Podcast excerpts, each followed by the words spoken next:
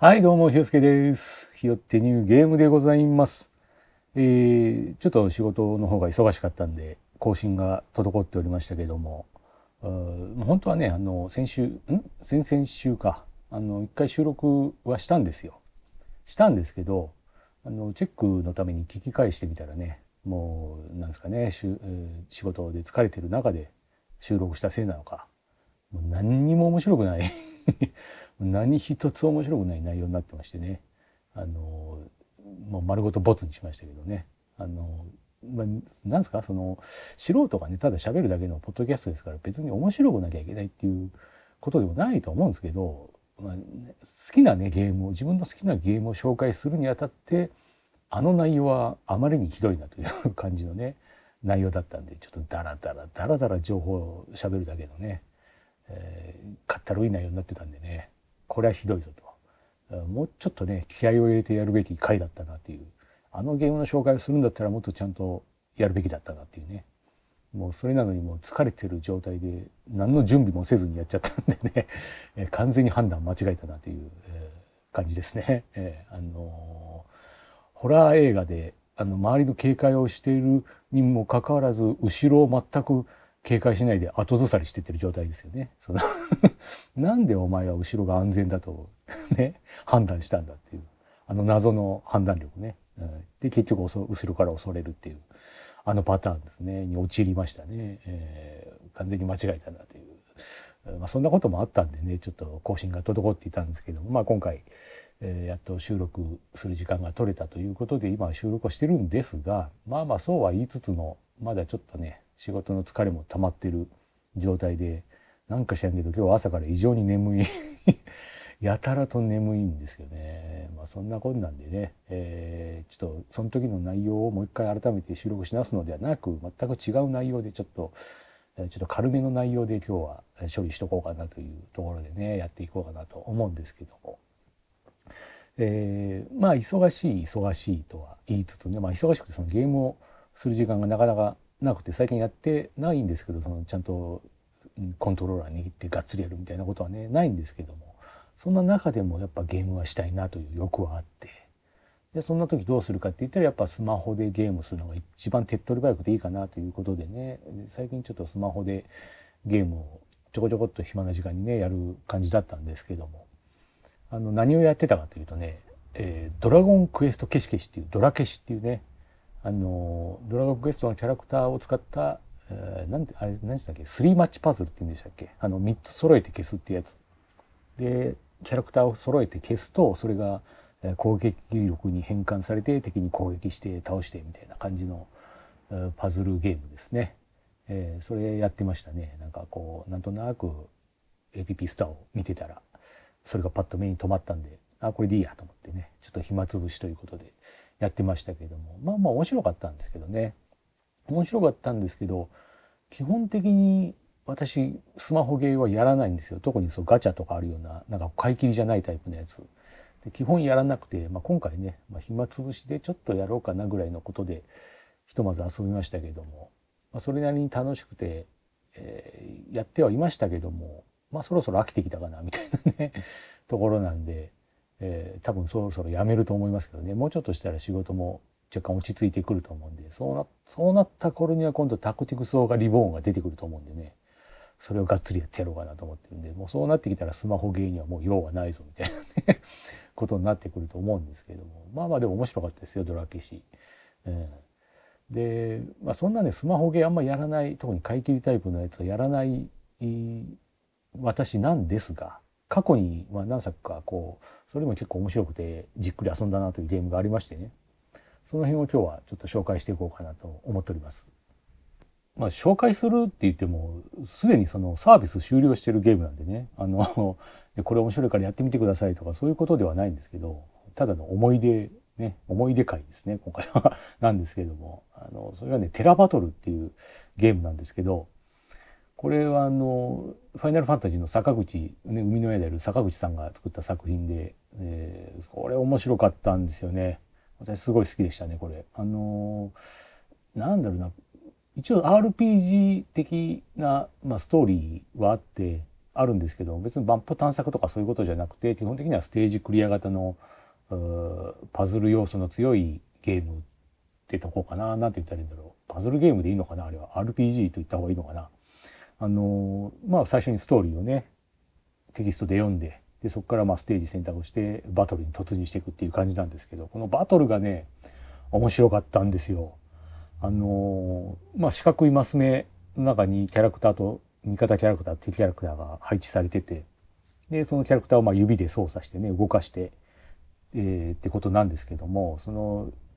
味方キャラ同士で敵キャラを挟むと攻撃できるんですよ。だからハサミ将棋的なね挟んで攻撃するっていうシステムでねで挟んだキャラクター動かしたキャラクターの上下左右どっかに一直線上のどっかに味方キャラクターがいるとそこと連動してスキルを発動するみたいな感じになってるんですごい位置取りが大事になってくるんですね。そこら辺の戦略性とかパズル的な要素が面白くてね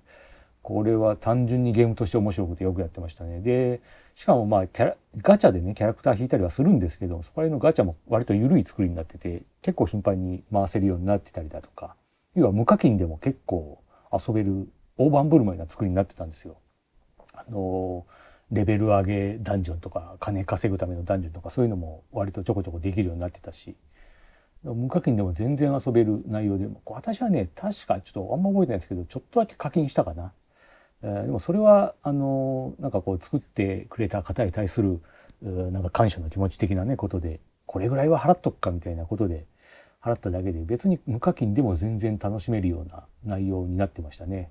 えー、むしろそこら辺が大盤振る舞いすぎて もしかしたら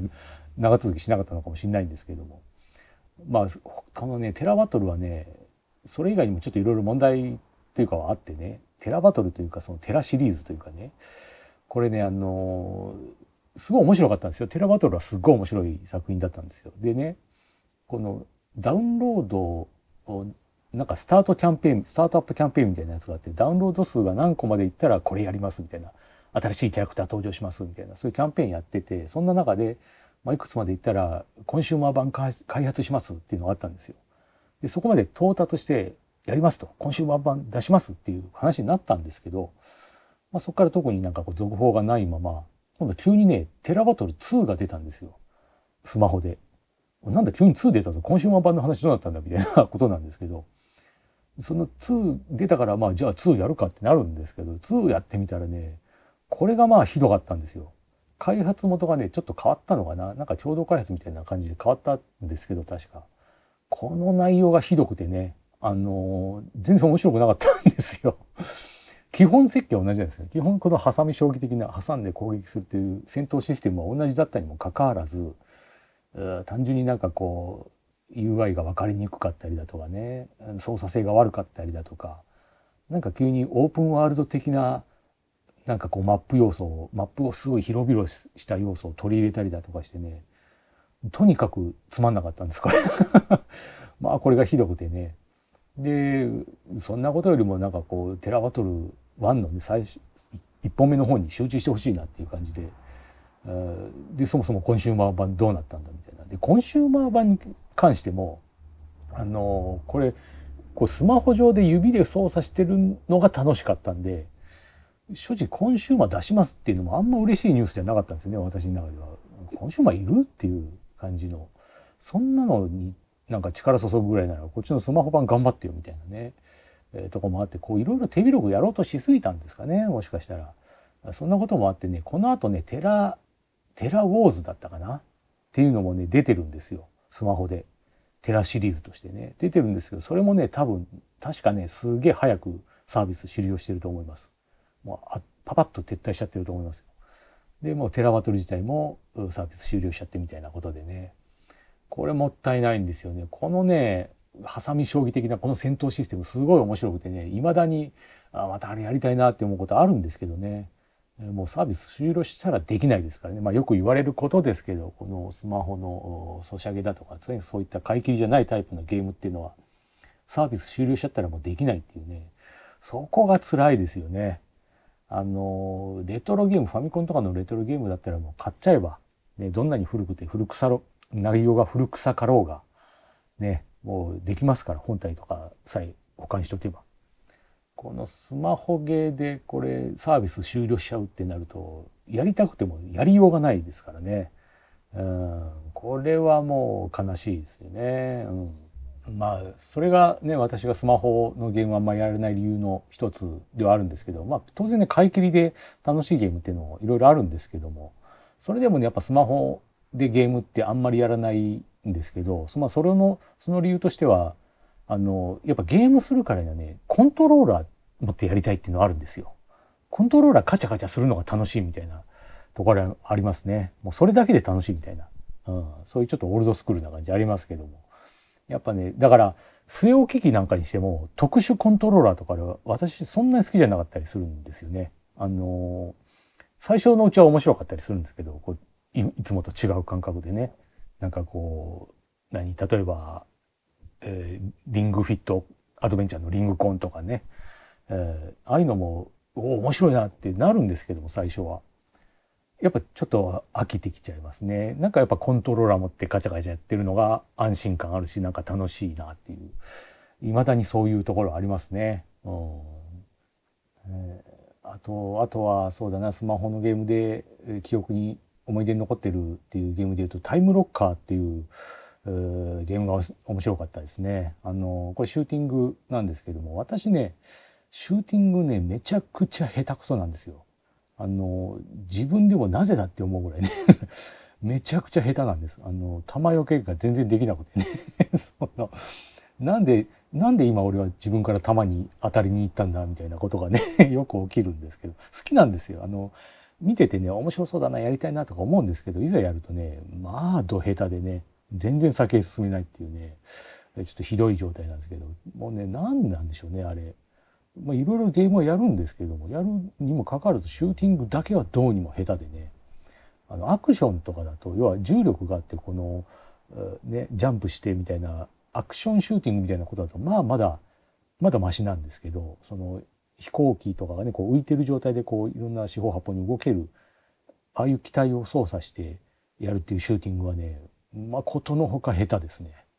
多分だからその成長過程でなんかシューティングスキルをどっかで取り忘れてるんですよね。多分みんな初期の洞窟の宝箱で取ってるんですよ。私はその宝箱を見逃してるんですよ。取り逃してここまで来ちゃってるんで。まあ下手なんですよね。自分でも不思議なんですけど全然うまくならないんですよね。まあそんな私なんですけどこのタイムロッカーっていうシューティングはね結構面白かったですね。あの俺ね自分のキャラクターが動いてる時だけ敵キャラも動くんですよ。えー、だから自分が止まってる時は世界全体が止まってるみたいなことで考えながらあこっから敵が出てきたからこっち行こうとかいうそういうことを考えながらちょっとプレイできるちょっと若干パズル的なねこっちから来たんだからこう言ってこうだみたいな若干そういう頭使う要素もあったりましてこうゆっくり落ち着いて楽しめるみたいなことでね面白かったですね。ど下手な私でも楽しめましたね。えー非常にありがたいゲームを作ってくれたなということで記憶に残ってますね。であとね、えー、そうねあのスマホのゲームっていうことで言うと最近ねちょっと話題になってるあのスリーズっていう、まあ、昔からあるゲームでなんですパズルゲームなんですけどこれ私あの TBS ラジオよく聞いてるんですけれども TBS, TBS ラジオのねハライチがやってる「ハライチのターン」っていう番組があるんですけどその中でねハライチの岩井さんがね最近このスリーズにはまってるっていう話をしてましてねあスリーズ久しぶりに名前聞いたなと思って聞いてたんですけど岩井さんが結構やり込んでて、えー、結構いいスコア出してるみたいな話をしてて、ね、おすげえなと思ったらことが最近あったんですけどこれねあのまあパズルゲームなんですけど数字が四角いマス目の中に並んでてそれを動かしてこう3を基準にして3と3を合わせると66と6を合わせると12みたいな感じでどんどん組み合わせて数字を大きくしていくっていうパズルなんですね。でこれでね岩井さんが6,000段位まで行ったと6,000いくつまで行ったっていう話をしてて6,000は私行ったことないんでねすげえなと思って話聞いてましたけどもこれねなかなかすごいシンプルなんですけど難しくてね奥が深くてね面白いんですよね。でこのタイムロッカーとスリーズに関しては別にサービス終了とかじゃないんで今でもできるんでまあ興味があったら触ってみたらいかがですかというところですけどまあまあ他にもいろいろスマホでやったゲームっていうのはちょこちょこあるんですけども割とまあ早くパッとやめちゃってることも多かったりするんでね、えー、まあ今日はこの辺にしとこうかなと思うんですけども、えー、まあねそんな感じでちょっと更新も滞りつつもだらだらとこの先も続けていこうとは思いますが、えー、更新も滞ってる中で、えー、なんですかね、まあ、再生回数っていうのはね多少なりとも増えていってて、まあ、聞いてくれてる人がいるんだなっていうのは非常にありがたいことでね、えー、もうこんなどこにも宣伝してないような まともに宣伝もしてないようなポッドキャストによくぞたどり着いてくれたなというねそして聞いていただけてるというありがたいですね。えー、あのー、ちょっと前になるんですけどゲーム脳っていうゲームに農業の脳でゲーム脳っていうポッドキャストがありましてこれ小松菜さんという方がされてるポッドキャストなんですけどそこであの小松菜さんがねあの自分が聞いてるポッドキャストを紹介するっていう回でえー、まあ、いろんな番組を紹介してる中でこの「ひよってニューゲーム」もね聞いてるよという話をしていただいてね、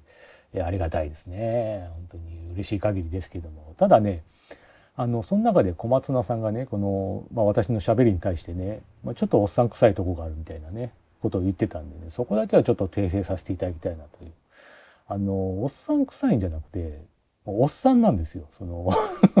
おっさんが喋ってるポッドキャストな一人で喋ってるポッドキャストなわけですから。もう完全にただのおっさんなんですよ。その